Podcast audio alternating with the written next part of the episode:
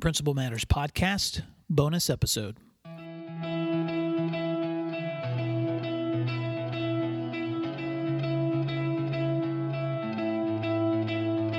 Guess what?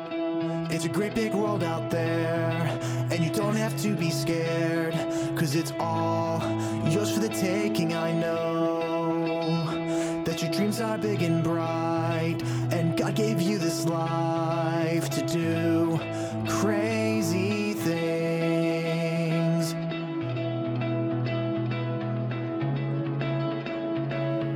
Hi, Principal Matters listeners. This is Will Parker, principal from Skiatook High School and host of Principal Matters, the school leaders podcast, where each week I bring you inspiring, imaginative, and innovative ideas for improving your own school leadership. You can check out all my resources for school leaders at my website at williamdparker.com. This week's episode is a bonus episode. Uh, if you want to listen to um, ideas for school leaders at my website, you can do that there and check out my blog posts and previous podcast episodes. But this week's episode is a little more personal. Uh, I don't know about you, but we are on Christmas break at the time of this recording and uh, enjoying time with family. My wife's family and my own are both uh, in uh, Missouri and Tennessee. And um, although we've had an incredible time connecting and um, with our family members, we've also had some challenging times this holiday season. My wife's father recently passed away, and I wanted to actually share some thoughts uh, from a story about my own childhood and my thoughts about my father in law's passing uh, that have been going through my mind lately.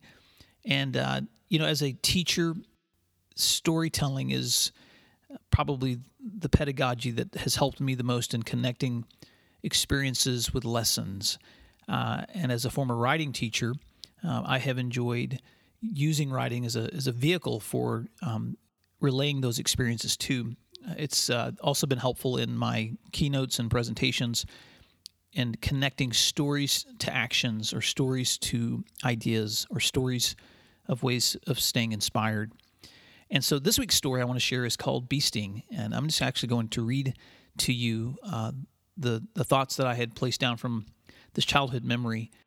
A few weeks ago, as we were sitting by the deathbed of my father in law, there were lots of times to reminisce, uh, to reconnect with family, to tell stories, uh, to cry. Uh, there are also some quiet moments, and it was in one of those quiet moments when I decided to start writing down uh, this memory that came to me. And later, I was actually on a flight home from an event that Growing Leaders had hosted in Atlanta, Georgia, when I pulled that story out and began to finish it uh, when it came full circle for me. And so I just wanted to share that story with you today um, as a Christmas present or a New Year's um, tribute. And uh, it's called Bee Stings. My Aunt Ruby had a color television, and every Saturday I would ride my bicycle a mile up the gravel road past cow pastures and the pole barn to sit in her living room floor and spend hours with Bugs Bunny and American heroes.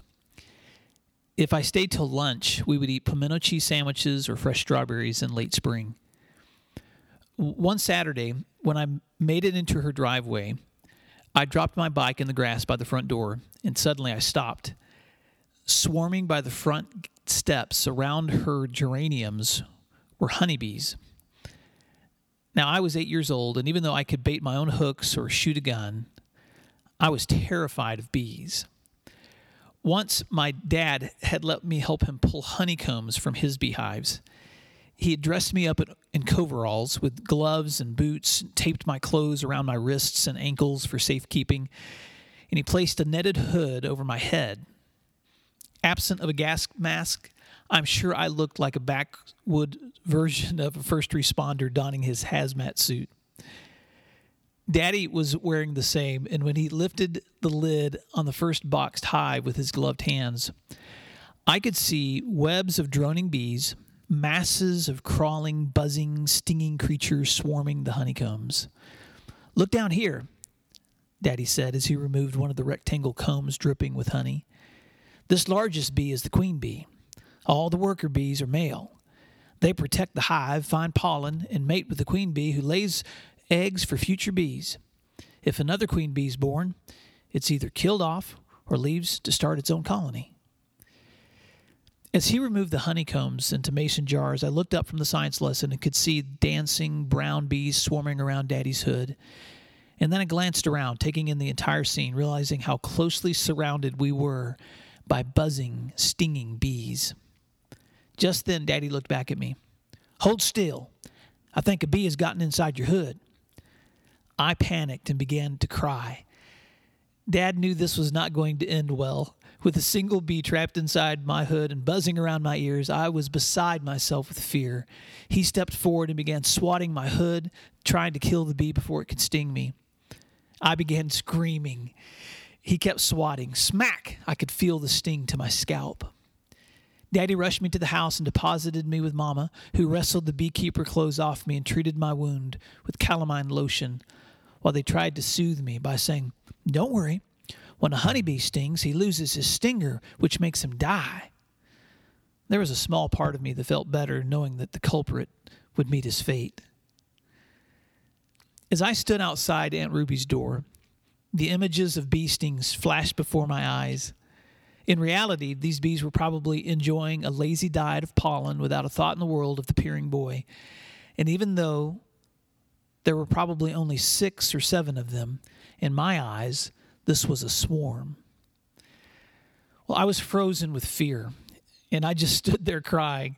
I have no idea how long I stood there. It never occurred to me to walk around the side of the house or the back of the house. All I knew was there were bees between Aunt Ruby's living room and me. Minutes later, Aunt Ruby came out the front door intent on morning chores, and she glanced up, surprised to see me there. Willie, what are you doing? Why are you crying? She grabbed me by the hand and pulled me into the house. I was safe again, past the scary bees and cozy in the refuge of my Saturday morning cartoon haven. I remembered this story the other day when I was sitting by the deathbed of my father in law. He was only in his mid 70s, but age had taken his mind. And over a number of weeks, David had begun to lose touch with reality. He'd forgotten how to eat or drink, he'd forgotten how to talk. He had fallen asleep and he couldn't wake up. There was no way to know what his thoughts were as he lay there. Maybe he was reliving his own childhood. Maybe he was remembering the joys of watching his mother mixing cake batter or his children being born or the bliss of holding grandchildren. Maybe he was preaching his first sermon as he was once a minister or teaching a classroom of eighth graders about Martin Luther King Jr. as he was once a history teacher.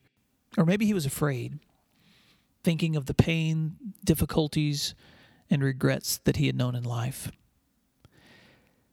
As these agonizing seconds lengthened between each short, shallow breath, we knew that this was the end. And suddenly he stopped breathing, but then he started again. This was a roller coaster of emotions as we gathered around his bed. I listened as my wife told him how much we loved him, not to worry, we were all safe and taken care of. I listened as his sister reminded him that soon he would see his parents and their other loved ones. So we held hands and we sang Amazing Grace. And then David stopped breathing for good. For a moment, I could feel a sensation in my mind or my soul like being caught between two places, like I was witnessing a tug of war between heaven and earth. Maybe he was already in God's presence, or maybe angels were escorting him between the here and there. Or maybe he was standing outside the gates of eternity when he halted like I did outside Aunt Ruby's door. Perhaps he could see the doubts or fears that made him wonder if he would have the courage to step forward. I know I'll never know what it's like on the other side until it's my time, but I like to believe that at that moment, God swung open the door, looked at him, and said, David, what are you doing? Why are you crying? And with a loving fatherly grasp, he grabbed him by the arm and pulled him to safety. past his fears, past the doubts, into a glowing refuge of safety, warmth, and relief. And as he wiped away his tears, he reminded him that death had lost its sting. The culprit had met his fate. There were no more regrets here. He was whole again. He was home, in a place where he had all the time that he'd ever want for family reunions, pimento cheese sandwiches, strawberries, and time with the only one who takes away all of our fears and makes all things new. You know, as I came full circle with that story, I was actually sitting looking out an airplane window at a beautiful sunset.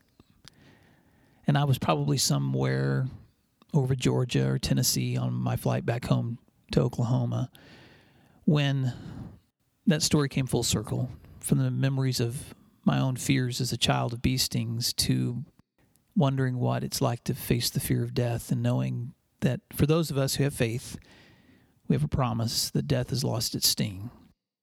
I hope that as you are facing the end of your 2016, that you've been able to gather with others who are recharging your batteries, with those who mean the most to you, being able to reconnect with the things that matter most, so that when you return to your school in just a few days, you are filled up again with enthusiasm and with refreshment and with determination and courage to connect and to teach and to protect and to provide a great place for kids to learn because what you do matters and uh, as we as as I'm wrapping up this bonus episode, I just want to tell you, if you haven't heard it from me already, uh, Merry Christmas and uh, Happy New Year. And uh, if you are interested in connecting with lessons that I share with school leaders, you can find them at my website at williamdparker.com. If you want to subscribe for my weekly updates, I'll send you uh, a weekly newsletter uh, and a free ebook called Eight Hats Essential Roles for School Leaders. You can also check out my book, Principal Matters The Courage, Motivation, and Action Needed for School Leaders at my website or at Amazon.com. Thanks for listening, and I hope that you have a fantastic day and a wonderful holiday. And I'll talk to you again soon.